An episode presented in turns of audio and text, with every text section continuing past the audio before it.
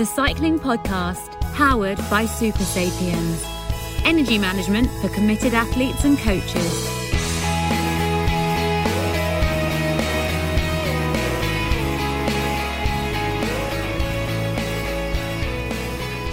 Hello, my name's Lionel Birnie, and it's a belated happy birthday Oh. to Daniel Friebe. Oh, thank you, Lionel. Moving swiftly on. Where's the buffalo?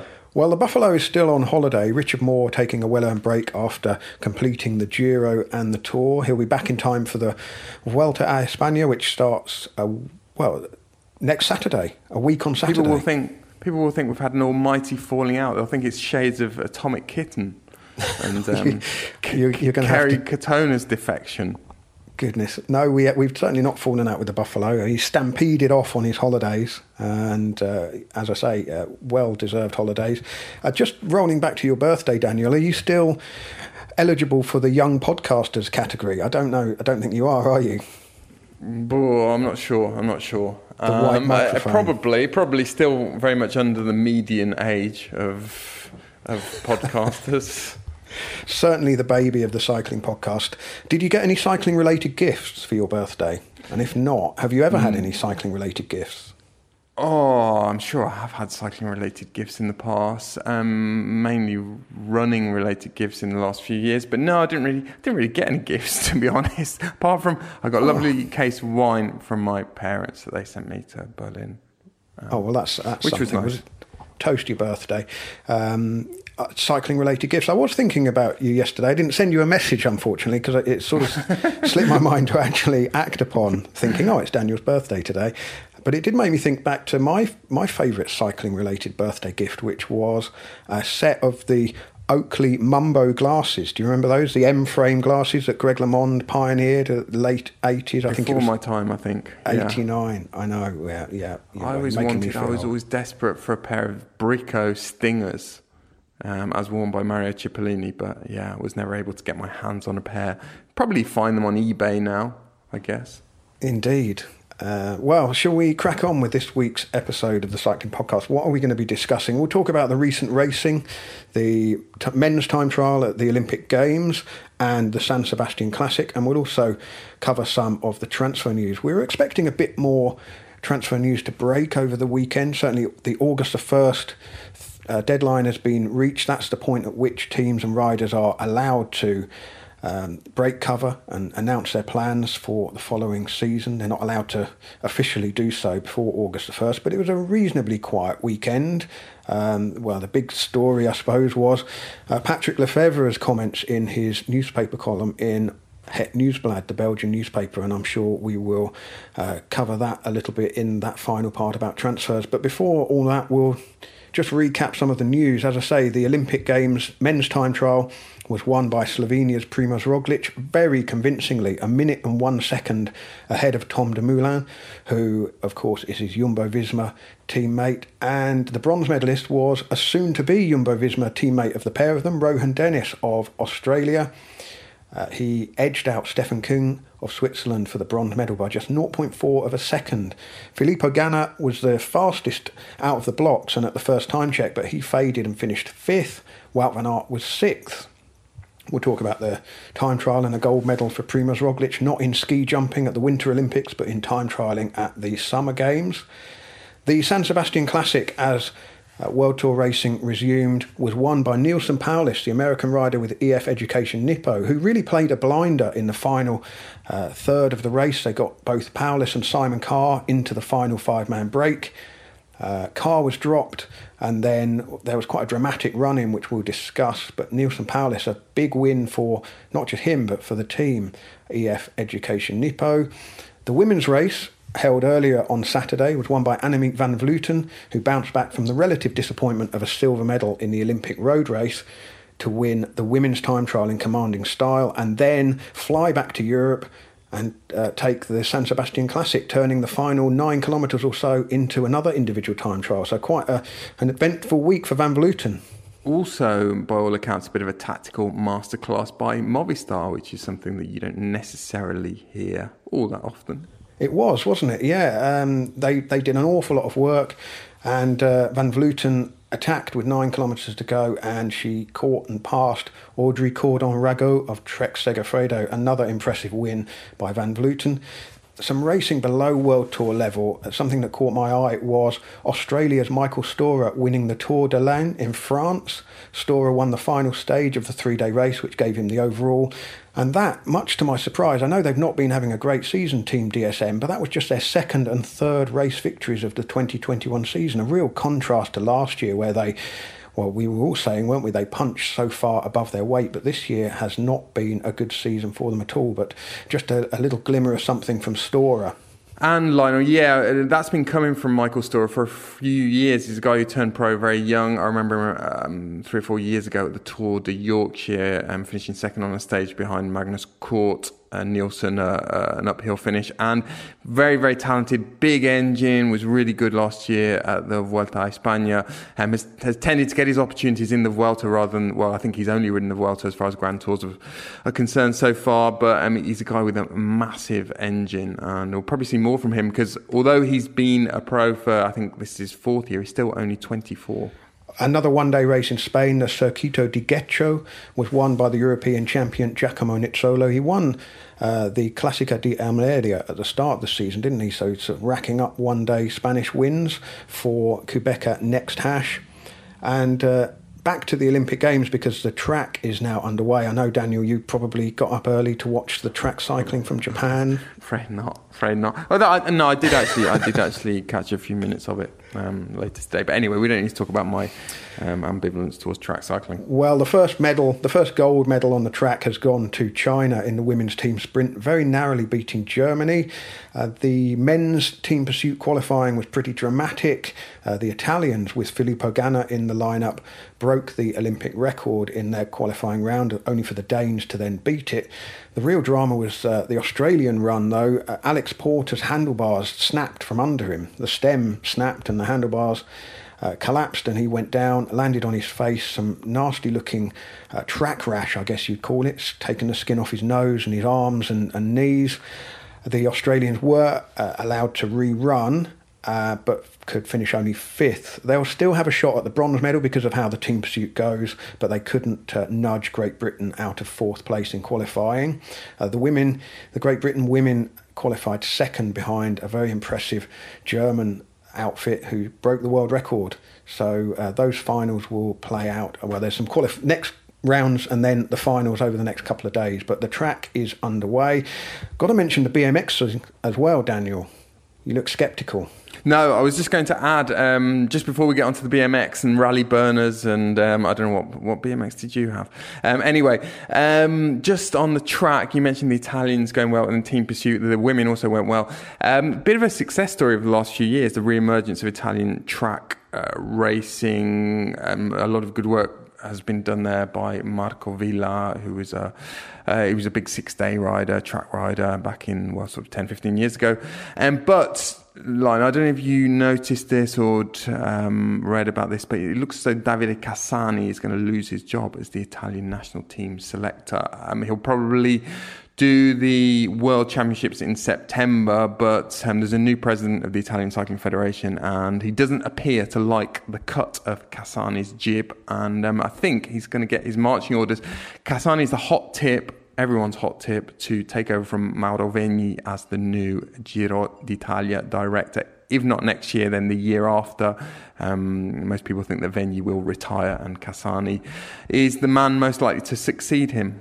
Interesting. Yeah, I should just say on the track before we move on, uh, the latest episode of Service Course features Tom Whalley's conversation with Justin McCurry about Keirin racing, the great Japanese Keirin racing. Obviously, there'll be some Keirin racing in the Olympics. Very different, the Olympic discipline to the traditional uh, Japanese Keirin racing. Uh, but if you want to learn a lot about that from someone who really knows the culture of Japan inside out, Justin McCurry, then check out Service Course. And if you were watching the track, cycling this morning. We're speaking on uh, Monday lunchtime. You'll have seen, perhaps for the first time, the new Great Britain track bike, which has been developed It's a collaboration between Hope Technology and Lotus Engineering. And if you go back to an episode of Service Course from January 2020, there's an episode called Gold Medal Machine, which features Lizzie Banks speaking to Tony Purnell, the head of development of British Cycling, about this striking design. It's got much wider forks and rear stays. Um, the rear stays look almost like they should have some panniers attached, but all of this is uh, to aid the airflow around the rider. And Purnell thinks that in future road bike design will uh, mimic this. Um, you know, it may be the next the next move for road bikes. But if you're as old as I am and remember the 1992 Olympics, you remember that Lotus was one of the companies behind the at the time revolutionary bike that Chris Boardman rode, took gold medal performance in the individual pursuit. So it's almost like it's all come back round full circle for the British cycling uh, bike design and development. But I was going to mention BMX racing. Daniel, you were. I'm, mean, I'm, I'm anticipating the jokes here, but actually, I was at the vanguard of BMXing. I remember the first Oh, BMX God. boom in the early 1980s, watching BMX Beat on ITV. Uh, there was BMX racing on Channel 4. Uh, Andy Ruffle was the big star in uh, in certainly in freestyle BMXing. That is admittedly uh, the, the sort of extent of my memory on that subject. But I do remember craving a Raleigh Burner with mag wheels and, and not getting one for my birthday. I got a Raleigh Striker instead. And if you are a child of the 80s, you'll know that that, that was a bit of a letdown. Um, but there we are. I'm still still happy enough with my Raleigh Oh, striker. Poor, poor Napalm. Um, but the BMX racing, yeah, Bethany Shriver of Great Britain won gold in the women's race, and Kye Whyte took a silver in the men's race. Big story here in the UK because um, a few years back, Shriver was uh, basically crowdfunding to keep her BMX career on track. She raised fifty thousand pounds to hire a coach and and and uh, get the, the the coaching and competition that she needed, and she was eventually uh, offered a place back on the Great Britain uh, squad. And the net result of all of that is a gold medal, a real good news story for. Uh, well, for Beth Shriver, and also, you know, never give up. Never give up if you think you're good enough, and the National Federation doesn't, for whatever reason. Um, you know, you can find a way, especially with the internet. It feels like you're. It feels like you're personally addressing this men, this message to me, as though I should fish out the Raleigh Burner from the back of my parents' garage and maybe give it a second go. Naturally, you got a Raleigh Burner, didn't you? Yeah, of course you I did. did, Of course you did. did, then in the freestyle, Charlotte Worthington won gold. Uh, absolutely jaw-dropping stuff. I'm not going to pretend to know um, much about freestyle BMXing, but it was uh, it was it was gripping stuff. And uh, I think anything that attracts young people to two wheels is good for me, and it's certainly something that I think uh, you know will would attract young people. You know, BMXing take the BMX to the local skate park, keeps kids off the road as well. A good entryway into cycling, so all good for me. Um, but yeah, I need to get on YouTube and find some old episodes of BMX Beat, I think, this afternoon. Some transfer news. Tadej Pogacar signed with UAE Team Emirates, uh, extended his contract to the end of 2027. So, is this the longest contract in pro cycling? Uh, is it the biggest? We'll talk about that in the third part. Peter Sagan has also confirmed that he's leaving Bora Hansgrohe after five years, rumoured to be going to Total Energies. Uh, we'll wrap up some of the other transfer news in the final part. Still guessing on fueling? Not sure what or when to eat and drink on rides that matter? Never again. Optimize your fueling strategy with real time glucose data, actionable insights, and personalized analytics. We're here to help you achieve your performance goals. Go to supersapiens.com for more on how to track your energy levels and fuel for success. Thank you very much to Super Sapiens for sponsoring the cycling podcast. We've been learning a lot about Super Sapiens and the continuous glucose monitoring system. Basically, a patch sticks onto your arm and gives a continuous glucose reading to an app on your phone. And uh, this data can help you fuel more effectively for training and for competition. If it sounds like the sort of thing that might be of interest to you and you'd like to win a three month supply of the patches and access to the app, go to thecyclingpodcast.com to enter. Send us an audio file, no more than 60 seconds, with a pitch why you should win the competition. Super Sapiens will be uh, judging the most worthy entrants and deciding who the winners are, and uh, we'll be undertaking that process a little bit later on this summer. If you want to find out more about Super Sapiens, go to supersapiens.com. Here is one of the entries from Nicola Hogan. Hi, Cycling Podcast. It's Nicola Hogan, friend of the podcast in Bathgate, Scotland. I'm a keen club cyclist and a mum of two, currently breastfeeding my five month old daughter. Super Sapiens glucose monitoring would help take the guesswork out of fueling for my training and racing at club and local level. With breastfeeding, energy requirements are much higher than they would otherwise be. Even after starting solid foods, babies up to nine months old get the majority of their nutrition from milk, and beyond this age, it's still a significant amount. Interestingly, milk production rates can fluctuate to meet the baby's changing demands during a growth spurt. Research into breastfeeding physiology in both sports and health science is limited, and I'd potentially be able to share my data and any interesting observations with other breastfeeding athletes. So, Primoz Roglic, Daniel, the Olympic time trial champion, it was only when I was watching the race that I realised that the defending champion was Fabian Cancellara. That had slipped my mind. I know it's five years since Rio, but that does feel like uh, an awful lot has happened in five years. Fabian Cancellara feels like he's been retired for absolutely ages, and of course he has been retired for a number of years now. Uh, Tom Dumoulin, of course, a silver medalist that day in Rio, and a silver medalist again after his, uh, I guess, sabbatical, you would call it, at the start of the season. But Roglic was, well, he was a minute and one second quicker than his uh, trade teammate Dumoulin. It was an impressive performance, wasn't it? Never really in doubt at the time checks, was it? No, it was a, a, surprise, I think, to most people. We perhaps should have seen it coming because the course, by most accounts, was absolutely perfect for Roglic. Quite a lot of climbing. I think there were 900 metres of climbing over the, um, was it 44 kilometres?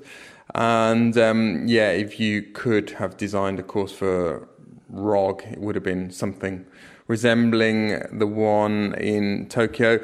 Um, it's interesting, isn't it, with Rog? I mean, he started life as a as a professional cyclist, and the, when he had his first successes, he was sort of dismissed by most people as this emotionless cyborg who really had no charisma. And uh, I think L'Equipe only a couple of years ago described him as having the charisma of a fridge.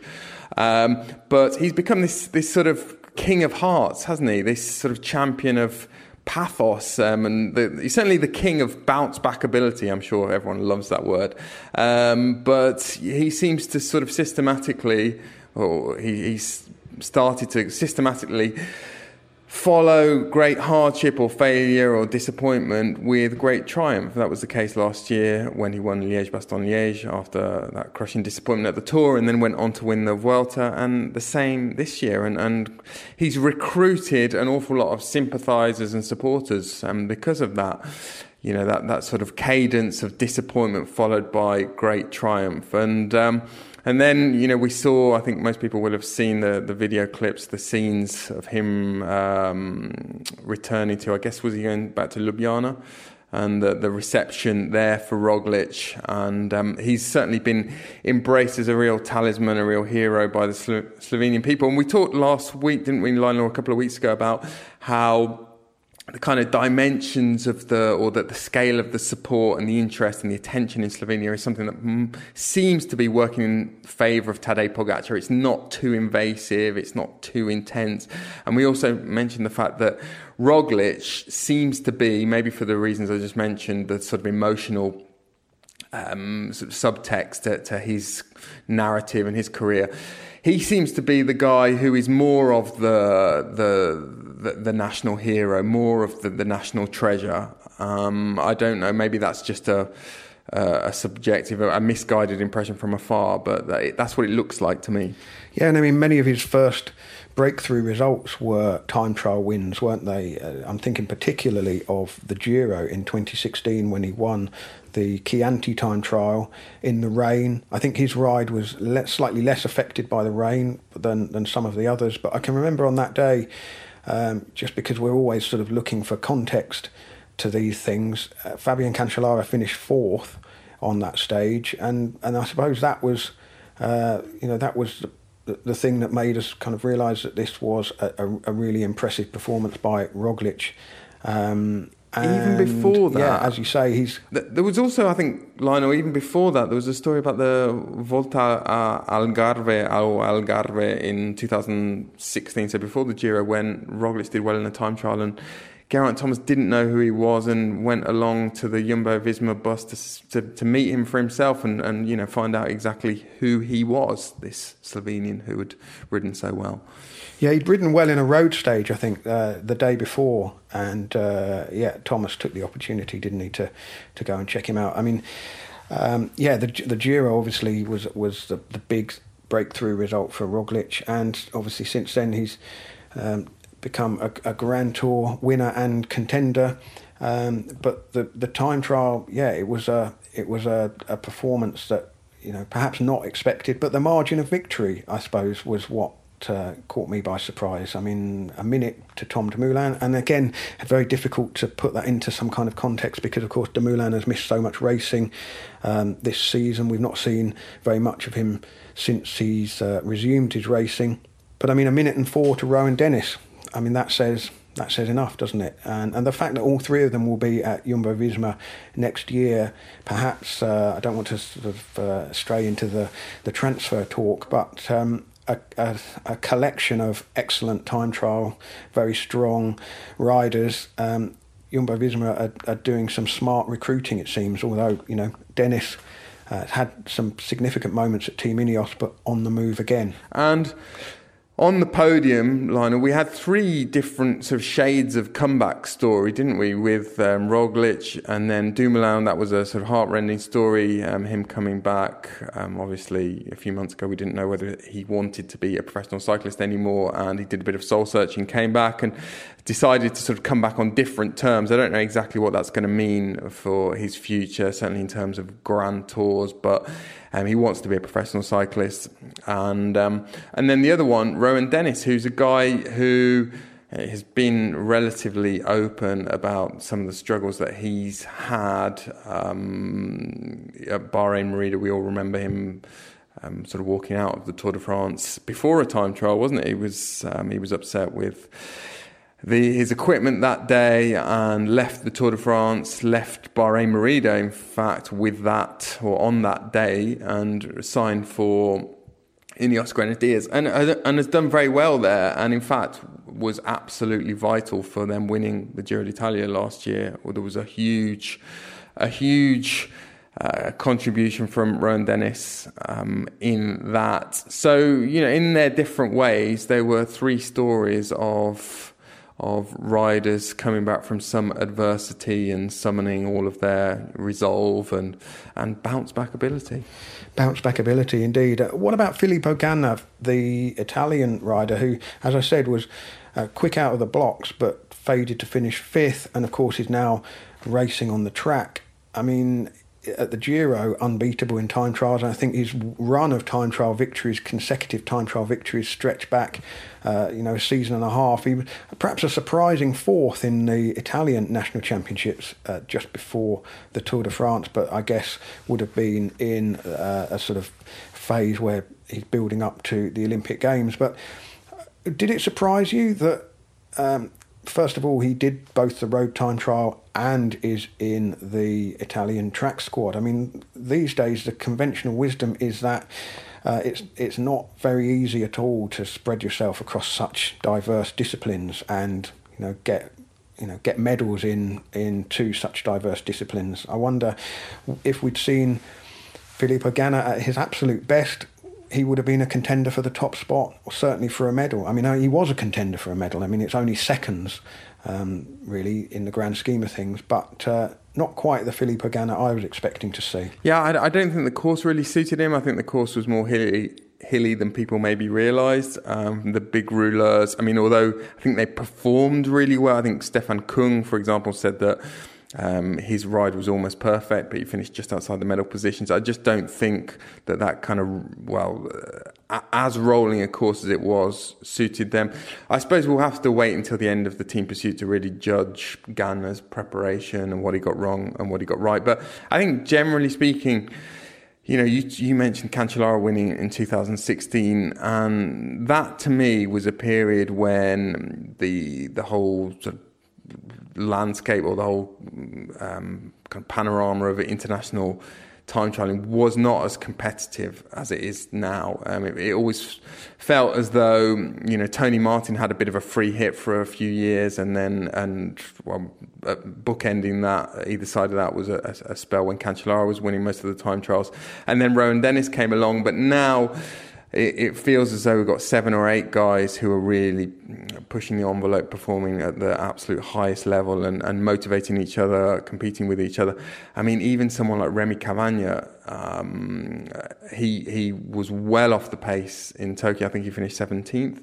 But he's someone you know who's won his first World Tour time trial this year, and he's going to be very much in the mix over the coming years. And it's, it's just going to be really interesting. And you can I, I, mean, this is maybe a bit of an exception because Roglic won by so much, but generally speaking, you can really see how fine the margins are and how it can come down to things like equipment and, you know, as, as we said, whether the course suits one particular rider over another. Chute, uh, chute à l'arrière du peloton, cycling podcast team car at the back of the pack, please. That's Seb Piquet, the voice of Radio Tour, to remind us to tell you that this episode is sponsored by Babbel, which is an app that is an addictively fun and easy way to learn a new language because it combines tech with learning with an element of gameplay because each of the 15 minute lessons do feel almost like a computer game. Um, you become competitive with yourself because you want to get through the lesson making as few mistakes as possible and then move on to the next level and make as few mistakes as possible there. And the way that the app is designed, you're always reinforcing what you already know and stretching the boundaries and, and learning new things because the lessons have been created by language experts real people. So the phrases that you're learning are actually things that you can imagine yourself needing to say uh, when you are, are abroad, rather than sort of computer generated phrases that you think, well, th- this is no use to me at all. So you're learning language that is going to be very useful. Uh, there are 14 different languages to choose from, including Spanish, French, Italian, and German. And if you're doing Spanish or French, there's also a podcast, so you can immerse yourself in the language uh, and then come back to the lessons um, and listen to the podcast when you're doing something else, cooking or exercising or whatever. Uh, I've been, over the past year or so, been doing a bit of Italian uh, where my level is quite low. I'm, I'm trying to sort of just pick up some basics. Uh, but recently I've been doing the French classes because I did a French A level, but never really progressed beyond that, unfortunately. Just sort of hit a bit of a wall. And I've realised over the years that I've just got some bad habits that I need to undo. I need to reinforce the foundations of, of what I know and fill in some of the cracks. And Babbel's been helping me to do that because it very quickly works out what level you're at and tailors the lessons for your level. And if you're, you know, getting too many wrong, then it just makes it a bit easier and you reinforce some of the things and then, you know, continue your progress when you're ready to do so. So I've been finding it really enjoyable just to uh, pick up the phone, do a 15 minute lesson here or there and uh, and and move on. You can also do it on a computer. Uh, if you, you you can switch between the app and uh, a computer and uh, your progress will be synced up across all your devices. So if that sounds like something you'd like to do you can start your language learning journey today with Babbel. And Babbel is offering our listeners six months free if you purchase a six month subscription by using the promo code cycling. So go to uk.babbel.com forward slash play and use the promo code cycling to get an extra six months free on top of a six month subscription. That's uk.babbel.com forward slash play with the promo code cycling, and we'll put that information in the show notes. So, just a few days after the Olympic time trial, the World Tour resumed with the San Sebastian Classic in the Basque Country. Traditionally, this is held one week after the Tour de France. Not possible, of course, this year because of the Olympics, so it gets shunted back a bit during Olympic years. Uh, we did see a large handful of riders who had been racing in Japan come back to Europe to uh, ride the San Sebastian Classic, but it was Neilson Powless who won the race. A very impressive victory for Powless, and as I said, for EF Education Nippo, who got numbers into that final break. Simon Carr had been out in front uh, after. Well, it looked like he was going away with Mikel Landa at one point, but uh, Landa drifted backwards. Carr pressed on, and then it was the five-man group of Carr and Powless, Matej Mohoric, Mikel Honore and Lorenzo Rota, who fought it out over the final climb and run in. Um, there was a crash on a fast downhill right hand bend with 4.8 kilometres to go. Mohoric had been stretching things out uh, on the the, the sort of the false flat section after the climb and then on the downhill. And he misjudged a corner. It was raining most of the day so the roads were wet and tricky. He had to take his foot out and went very wide. There was quite a high pavement it looked like and then and then a wall. Uh, honore hit that wall and went down. Rota also went down but uh, got round the corner uh, best of the lot, and he did say that he'd been anticipating that bend. He thought that some of the other riders in the group were perhaps concentrating more on the race than on the course ahead. He said he could see the map on his Garmin and uh, he knew what was coming up. Uh, anyway, at the finish, Powless had the sprint to hold off Mohoric and Honore, a really impressive victory, uh, not just for Powless but for the team. What did you make of the race, Daniel?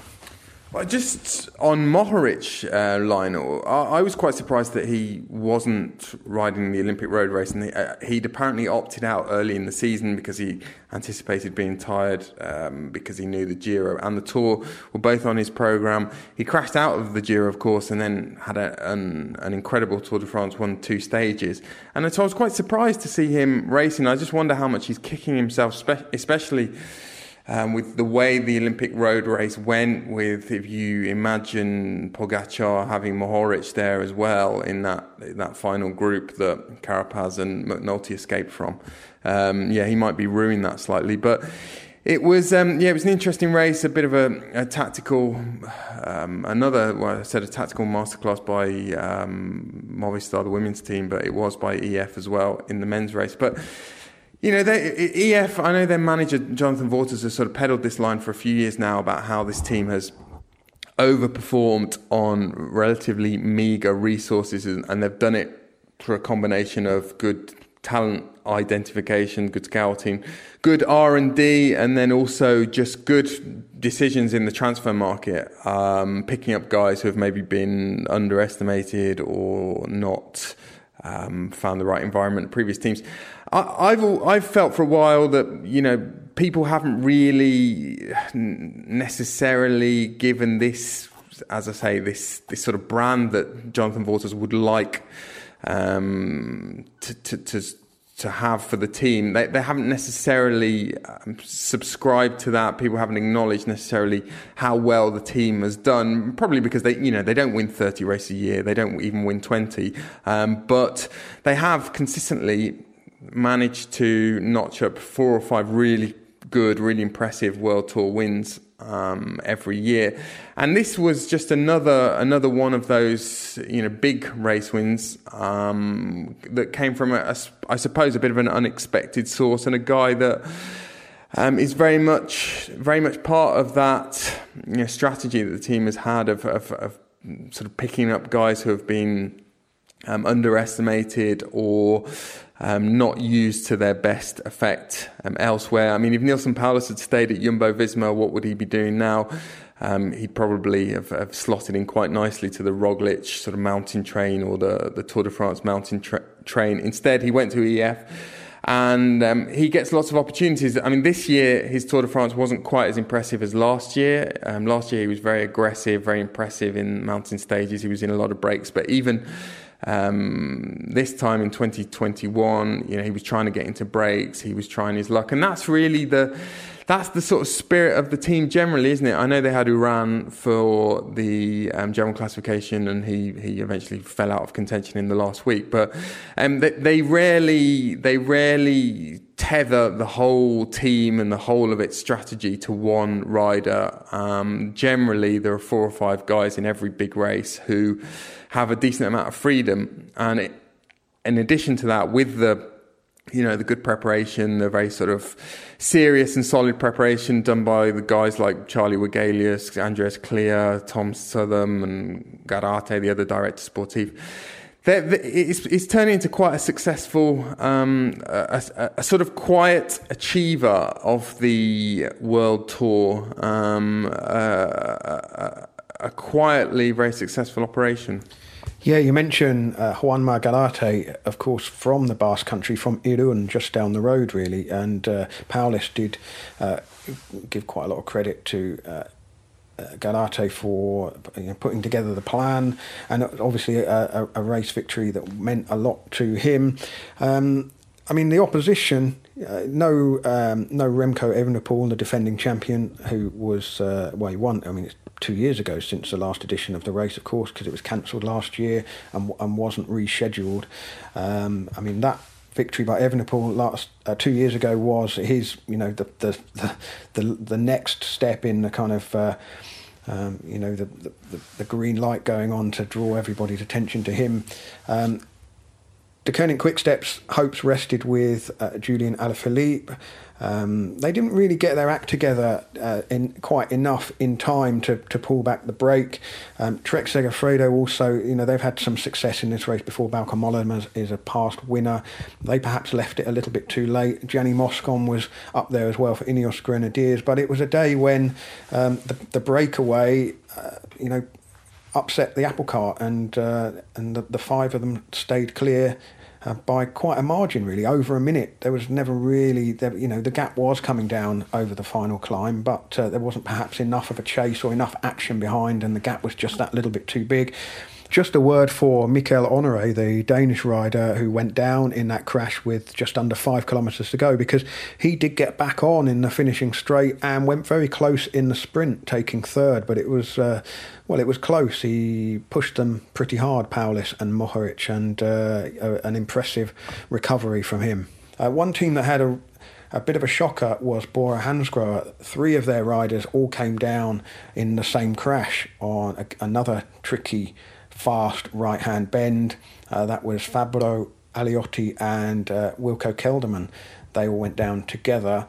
Um, but yeah, it was a day when the, the breakaway uh, triumphed. And uh, I mean, we do see that in the San Sebastian Classic, don't we? The, the, it is a race that does favour um, getting up the road, difficult roads to chase on, uh, the hills, particularly the final climb, you know, steep, difficult terrain to chase uh, and close down a gap. But yeah, absolutely terrific victory for EF Education Nippo. And uh, well, I'm not really sure what it what it tells us about uh, you know the upcoming uh, the upcoming races because of course. Um, the next big one-day race, I suppose, will be the World Championships, and between now and then, there's the uh, there's the Vuelta a España in between. So it's a, it's a, almost a sort of standalone race, isn't it, San Sebastian? As I say, normally it's a sort of Tour de France um, revenge match. You see riders who've come out of the Tour looking very strong.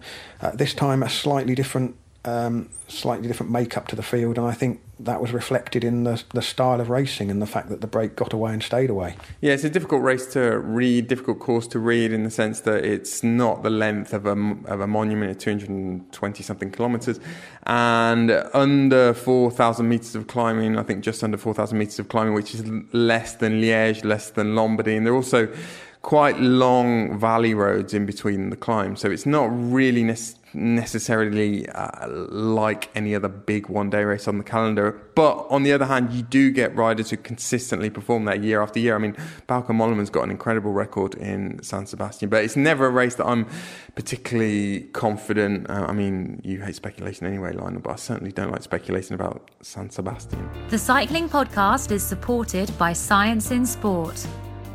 Science in Sport, fueled by science. Thank you very much to Science in Sport. As I said last week, the competition prizes will be on their way out to the winners very shortly. I'm, I'm awaiting a delivery any moment now from Science in Sport, and as soon as the goodies arrive, I will send out the prizes to the four winners from the Tour de France Super Sunday competition.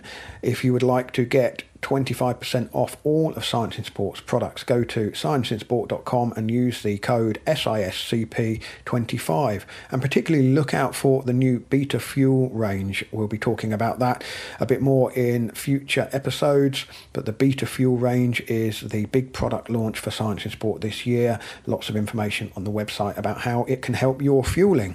Daniel, just to clarify something I said about one day races between now and the World Championships, which of course will be in Belgium at the end of September. There is the, the Euro Side Classics, which is predominantly for sprinters, and the Bretagne Classic. Uh, for somebody of my generation, I remember that as the Grand Prix Plouay.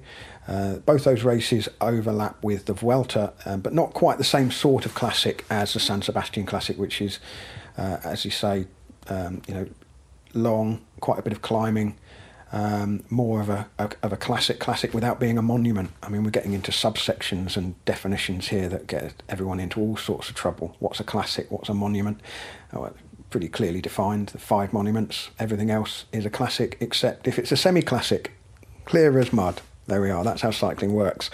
Um, now, the transfer market was supposed to burst into life uh, on August the first, Daniel, with a whole rash of uh, transfers being announced, but it's been a quiet opening to the window. It's not so much been thrown open as sort of tentatively sort of put on the latch um, just to let a little bit of transfer air in. But the news of Tadej Pogacar uh, extending his contract to 2027, uh, I mean, this is pretty much unprecedented, isn't it? I mean, we, we sort of were quite surprised at the length of contract that Remco Evenepoel signed with Deceuninck Quickstep, but um, you know, it's not so long ago that uh, the business model of cycling was in such a fragile state that um, teams couldn't you know, offer riders long contracts and well, even three-year contracts, three-year contracts were, pretty much unheard yeah. of for, for a long two, time. Two yeah. years was really, uh, you know, the, the rule, and then there were some exceptions, but this is a really long contract and obviously a commitment from uh, the people behind the team, uh, the UAE and uh, Emirates, and Pogacar signed up for the foreseeable future. And well, what does this tell us about where the world tour is at the moment? Because it does feel like again there's a sort of concentration of talent uh, amongst a small handful of teams and um, long contracts being offered to um, riders who perhaps offer a, a a good, or in Pogacar's case, a very good chance of success at the Tour de France over the coming years. Yeah, Lionel. I mean, it's it's been a really striking development in the last few years. The advent of these very long contracts, and it's not isolated to one team or Pogacar. Um, we should say that Pogacar had already renewed his contract in March, and that contract was supposed to run to the end of 2026. And then, having won the Tour de France, um, I presume you know it's not just an, a further year, an extension. They've probably torn up um, that previous deal and given him a a new one on different terms, more money. I mean, I shudder to think how much um, it will be. I, I, would guess that it's the the most lucrative contract ever signed by a professional cyclist, um, given the length and going rate. Lionel, I mean, you, would you like to hazard a guess? Uh, it's going to be upward of five million euros a year. I think it would have to be. And just well, just you said Lionel about um, the importance now that Tour de France obviously has, and teams sort of diverting, concentrating a lot of resources on that. But it just reflects as well. If you look around at the well, the three top teams, the three super teams, really, and you look at how they're starting to build these very long-term plans. All of them are really to do with stage racing. Um, there are these three, four, five, six-year contracts are all being given to guys who we think are going to thrive in stage races rather than the classics. The classics riders are still getting those two um, at most three-year contracts. But in, terms of UAE, I mean, they've got Pog now um, tied down to 2027. Um, we think Joao Almeida is going to sign there, and that will be announced in the next couple of days or the next few days. And that will be a long term contract. We mentioned Juan Ayuso, the big Spanish phenom. He's under contract with UAE until the end of 2025. Marc Hirschi, the end of 2023. Um, and they've got two shorter ones. Well, Brandon McNulty, end of 2022. I wouldn't be shocked at all if that was renewed um, soon. Um, Mikkel Bjerg, the Danish domestic, who again is very much seen as part of the Pogacar um, attack team for the crack team for the Tour de France. He's under contract till 2022. The other one I forgot was um, Finn Fisher Black, who's the New Zealander who's been lured away from Jumbo Visma. 19 um, year old, won the Istrian Spring Trophy earlier this year, but he's seen as a GC prospect. He's under contract till 2024. So, you know, as we said, long term planning is something we've not we've not necessarily seen much of in professional cycling, but it's definitely starting to happen. Um, and then you look around. Well, last week there was another big announcement, wasn't there? Jumbo Visma Jonas Vingegaard, second in the Tour de France, now being given a contract till the end of 2024. Jumbo Visma.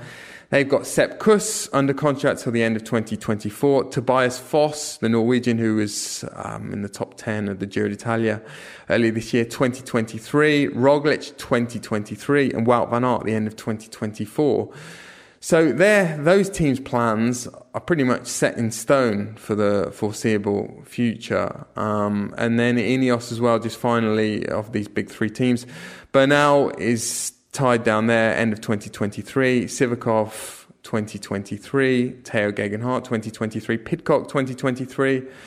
And they've got the, a very promising young Spanish rider as well, Carlos Rodriguez, who's also end of 2023. And that's without even mentioning Danny Martinez, um, Adam Yates, and Carapaz as well. I'm actually expecting a call today, Lionel, from Richard Carapaz's agent because I'm curious to know whether um, discussions have started about a renewal of his contract. Because at, at, present, his contract should expire at the end of 2022. But it wouldn't shock me at all if Ineos are starting to think about maybe giving him a, a, another year or two.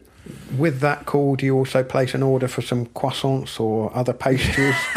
big bag of flour arrives. Possibly. The pastry chef. Possibly. Um, Possibly. Yeah, it's interesting, isn't it? UAE Team Emirates. I mean, uh, you know, a huge backer. Obviously, it has uh, it has finances at its disposal. Uh, took over the Lampre team, which, you know, towards the end of the of, of Lampre's time in the sport, they were Lampre Merida at, at the end.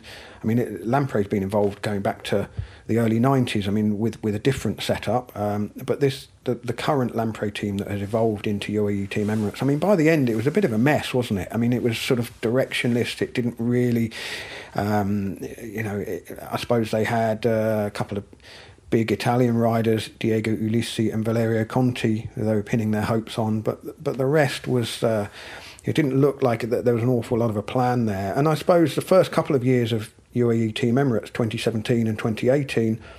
Uh, you know, the first year they're obviously dealing with that the legacy of what they've inherited. You know, as you, we said at the start, there, if riders are on the majority of riders have two-year contracts, you, you, they would have been lumbered with with uh, people they perhaps wouldn't have wanted for a year.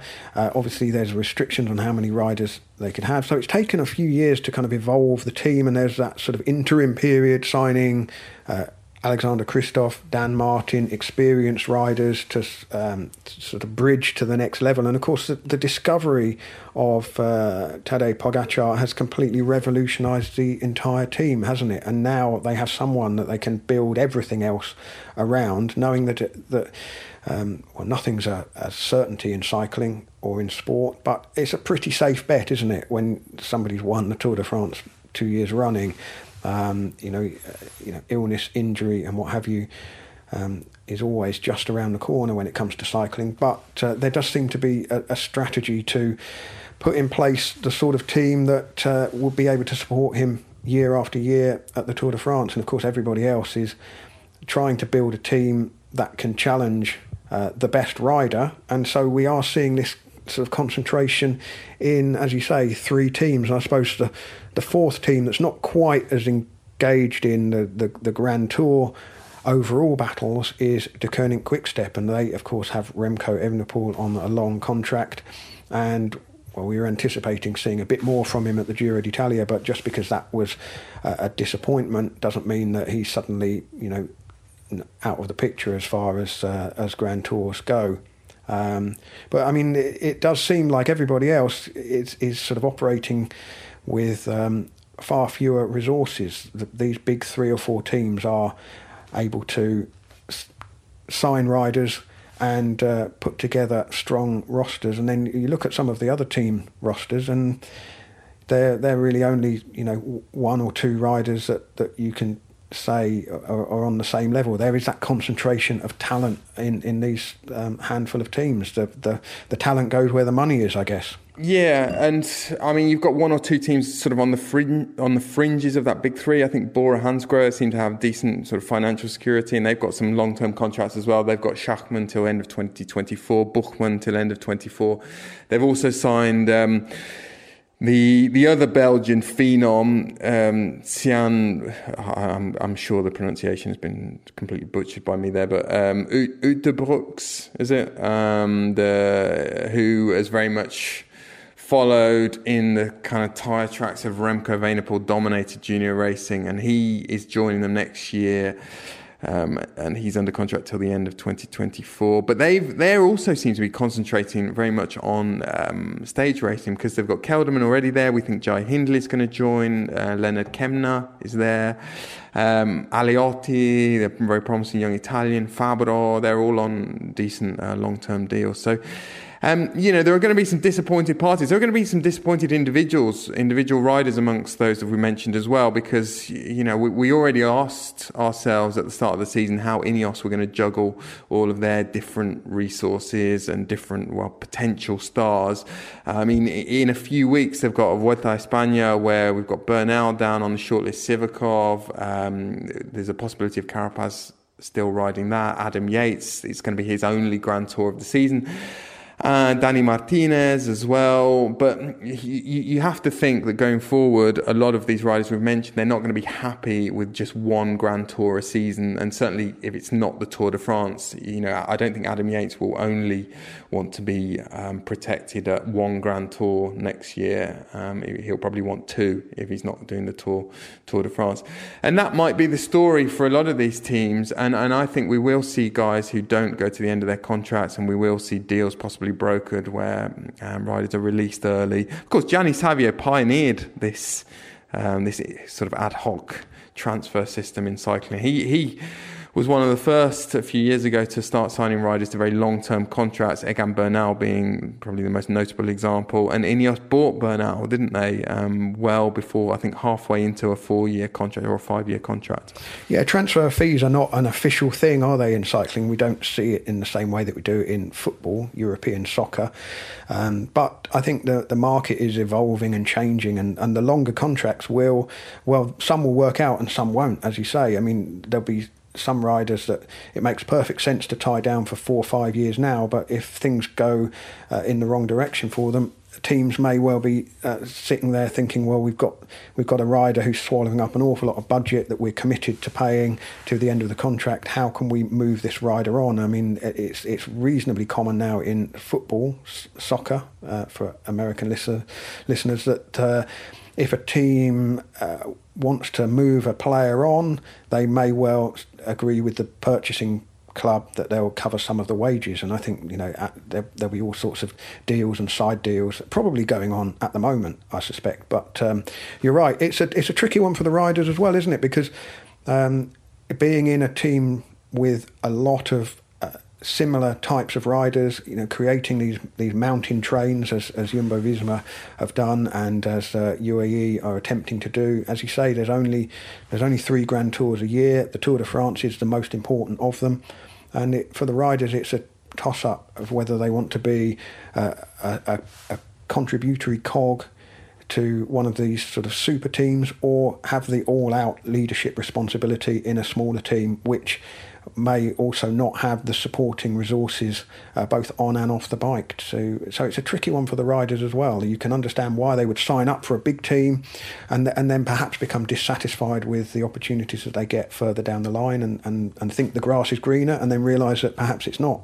You mentioned football, Lionel, and um, for years it's been a big topic of conversation that big football teams, particularly English teams, have signed up. Well, they have enormous, sprawling academies and um, they invest in those on the basis that even if only one um, player out of thousands makes it, then it's still a good business decision because they can sell that player for millions. Um, but of course, the churn is huge, and there are a lot of um, sort of sad stories along the way of, of um, young footballers who've invested everything in all their hopes and dreams in becoming a professional footballer, and they're left with nothing when you know they're discarded at 18, 19. We're nowhere near that in professional cycling, and and thus far, you have to say that UAE have been handsomely rewarded. Um, they they took on Matxin Fernandez from. He spent a couple of years at Deceuninck Quickstep as a sort of talent scout. And he made, you know, he struck up relationships with a lot of sort of parents of promising young riders, one of them being Pogacar. And, and he was the reason, really, that um, when he moved to UAE as a director sportif, that Pogacar moved with him or turned pro with that team. And they've taken gambles on a few guys. They took a gamble on McNulty. They took a gamble on Ayuso. They signed him up to this massive contract, which is, as I said, it goes to the end of 2025. But the, you know, just a very small example of when it doesn't work. Um, they've got a Colombian, Camilo Ardila, who was one of these three Colum- young Colombians that dominated the Baby Giro a couple of years ago, and they gave him a very long-term contract as well up until the end of 2023. But he has not really pulled up any trees so far. Um, I think he's this is his second year as a as a pro. So it will work in some cases and, and not in others. I said at the start that uh, Peter Sagan is leaving Bora Hansgrohe after five years. He uh, announced that on social media. The rumour is he's going to Total Energies, which uh, is, uh, I don't know, quite a surprising move. I would have thought there'd be some other takers for him, but um, Perhaps there will be, but we, we shall see where he ends up. But that does raise the possibility of Sam Bennett going back to Bora Hansgrohe from Deceuninck Quickstep. And the story over the weekend, uh, not a particularly savoury one, and one that has uh, created a lot of reaction, particularly on social media. Patrick Lefevere's comments in his column in Het Nieuwsblad, a regular column, I believe it's weekly, uh, ghost written uh, by journalists um, based on the conversations that they have. But you know, Uh, it puts his name to the column. They're his words, and a really inappropriate uh, analogy made um, talking about the possibility of Bennett going back to Bora Hansgrohe and comparing it to the victim of domestic abuse returning to their abuser. I mean, not an analogy that really has any place in a sporting conversation or, or really any conversation. Um, we can be unequivocal about that. Um, but as far as I can tell, the, no rule has been broken. The UCI doesn't really have a, a, sort of bringing the sport into disrepute rule that, that, that it could um, fall back on. I think the, the comments about Bennett himself um, are probably more troubling because. Uh, in the UCI's regulations adopted by the uh, management committee in June this year, there are all sorts of rules of conduct relating to psychological abuse, physical abuse, sexual harassment, and sexual abuse. Um, and it, it may well be that some of these rules uh, need to be looked at, whether they can be um, enforced based on uh, words in a newspaper column. I'm not sure, but if um, you know, it would it would require Sam Bennett to make a, a formal complaint, I guess, if he felt that uh, he was being confined, isolated, subjected to humiliation, intimidation, infantilization, or any other treatment which has the effect of diminishing the sense of identity, dignity, and self worth. Um, but Sam Bennett has kept very quiet, and I think that's to his great credit that he hasn't been drawn into uh, a, a, public saga um, with his boss, his employer, Patrick Lefevere. Yeah, Line I'd um, rather not talk too much about Patrick Lefevere and talk more about Sam Bennett, but I would say that um, Lefevere is he's an authority on managing a prolific bike team and cycling team, not well, certainly not on domestic violence and why a woman would return to an abusive partner. Um, but I, and, and another thing that I think perhaps people have overlooked is that in this very crass, uh, clumsy, completely inappropriate analogy that he used well, I think I think it's more about Ralph Denk than it is about Sam Bennett. Uh, Patrick Lefevere is, is effectively comparing the Bora Hansgrohe team boss to a, an abusive partner, and I think um, he's been Lefevere has been busting to do this for a few months because we talked about it at the time. Denk made this approach to Remco Evenepoel and Joao Almeida and a couple of the other Deceuninck Quickstep riders when it looked as though Lefevere was going to be um, struggling for a sponsor. And I believe, well, we, we said it at the time, this did not go down well at all with Lefevere, so he's trying to settle a score with Denk as well. But um, on Bennett, I'd just echo you really. Um, he's laud- to be lauded for epitomising, I mean, it's a famous, famous catchphrase from uh, Michelle Obama. I think it's something she said to her daughters about how to respond to racism. They go low, we go high, and I think Bennett's done that by staying quiet quiet, which personally I feel is particularly refreshing, noble against the backdrop of the sort of eye for an eye instincts that we increasingly see on social media. He certainly would have found a receptive, sympathetic audience had he hit back. Um, but he decided not to by well, he stayed sort of true to what seemed to be his values. Um, finally, I would say just on sort of mental health, and Bennett's a good example, I think, of how a reckoning about this subject, which we're all talking about, right, rightfully so, more and more. But in elite sport, it doesn't necessarily have to take the form of a sports star like Naomi Osaka or Ben Stokes uh, over the weekend or Simone Biles stepping out of the arena in the name of self care. I mean, that's that's to be applauded, but it can also just mean a sort of long term, humdrum, private struggle with a particular challenge, which in Bennett's case always seems to have been that his ability has exceeded his confidence. Um, I think earlier, uh, well, earlier this year, he told me about signing his contract with Quickstep last year, and he walked into a room, it was decked out with trophies and paraphernalia from other great sprinters that have ridden for the team, and he felt that it was impossible to live up to that. And when he won the green jersey last year, it was I think it was particularly sweet and praiseworthy because it showed he had been more than equal to to all of that heritage. But it didn't necessarily mean his issues with self confidence were over. Um, and in fact, I think we've we have maybe seen them flicker a little bit this year, not helped by Lefevere and what Lefevere said. But I think if you're Patrick Lefevere, you can you can say you can qualify that as mental weakness if you like. But you know, to to my way of thinking, what Sam Bennett shows is that sort of dignified, quiet, quiet resolve of, of someone who wasn't born with the silver spoon of enormous self confidence, um, which is one of the biggest handicaps you can have in sport. But he still managed to sort of scrap and persevere, and, and he's achieved great things. And, um, you know, if we want to talk about mental health, and I think Sam Bennett is already a winner.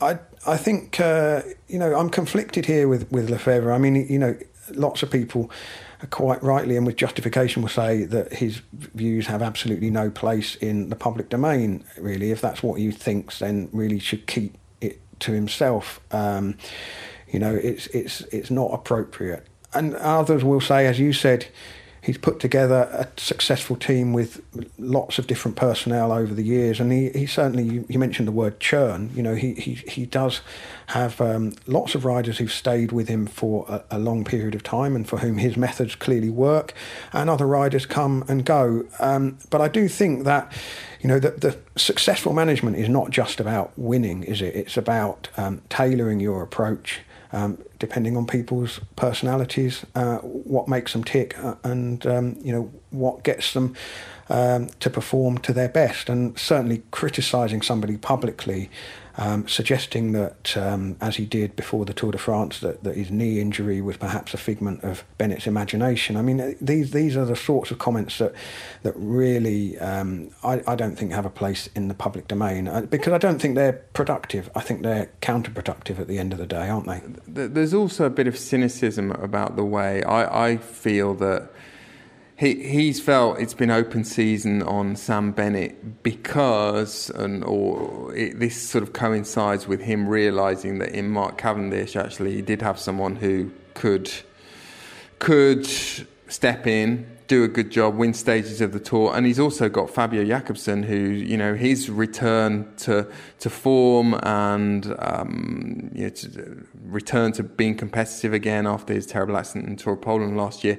That also, ha- happily enough, uh, luckily for Lefevere, has coincided with with him making Bennett unavailable or Bennett making himself unavailable. So they haven't really missed Sam Bennett um, as far as sprinters are concerned. You know, given the the, the, period, the time.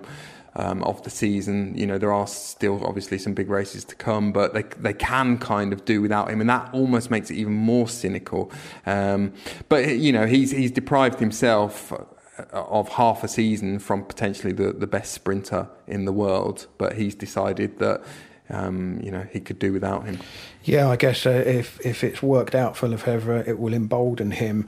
I suppose the only um, the only way this could um, really impact on Lefevere is if one of the team sponsors decides that this is beyond the pale and not the sort of language that they want to be associated with, and whether uh, companies like Deceuninck and Quickstep and Lidl and Specialized would look at this, see the fallout from the comments in uh, the newspaper, and say, to Lefevere that this is not on. But in terms of, I've seen lots of people saying, you know, Lefevere should lose his job. Well, I mean, he's a co-owner of the team. He's a director of the company that owns the team. It's not quite as simple as that. Uh, you know, he would have to you know, it would be it would be difficult to remove him against his will, I suspect. But I suppose I go back to the UCI regulations. You know, there there isn't really something uh, in the the UCI's um, rules governing what people say in public, and perhaps there needs to be. Um, you know that might be something the UCI looks looks at in future, at, at some kind of bringing the sport into disrepute rule, where um, you know a, a panel um, looks at comments made and takes appropriate action. But I mean, that's an, a whole other minefield and, and, difficult to introduce and enforce, I guess.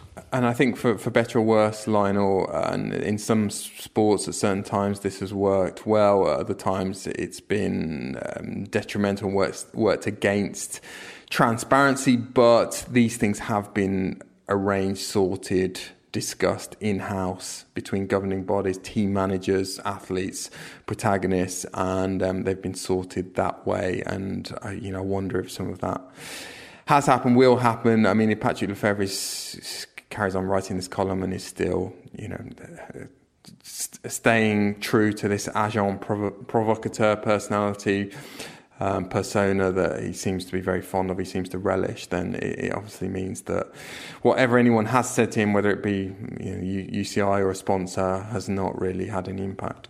Well, I feel like we have dedicated enough um, resources, time, energy to um, some some pretty unsavoury comments. Let's uh, end on a slightly more positive note. I when we were talking about the mountain biking, I said we would talk about the Olympic mountain biking through the prism of road cycling, struggling to find a connection between BMXing and road cycling. But I do remember the great late Eurosport commentator David Duffield. The first time I met him uh, was at an, an edition of the Road World Championships. I'm not sure which year it was, might have been 1999 or 2000, in which he took credit for the British BMX boom because he was working as a marketing man at Raleigh at the time and uh, was instrumental in you know the creation and marketing of the Raleigh Burner. So there we go. Wow. David Duffield pretty much uh, introduced BMXing to the UK. May have overstated that slightly, but there we go. Um, Daniel, next week we'll be looking forward to the Vuelta a España, won't we? You'll be um, en route to Burgos, I expect, or at least on a bus. I think I was looking at the journey details earlier today, and I think I'll be catching a bus from um, from Madrid to Burgos. How the mighty have fallen, a, eh? Not a, a, bus from Berlin to Burgos. I mean, that sounds like uh, the making of some kind of uh, coming of age film. bus journey from Berlin to Burgos. Hopefully, I will come of age at the Vuelta.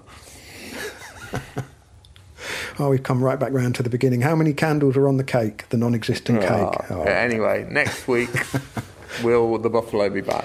The Buffalo will be back next week, I think. Um, we'll be joined by Richard next week. So until then, thank you very much, Daniel. Thank you, To become a friend of the podcast or to sign up for our weekly newsletter, go to thecyclingpodcast.com. Our theme music is by Glass Pear, and this episode was produced by Hugh Owen.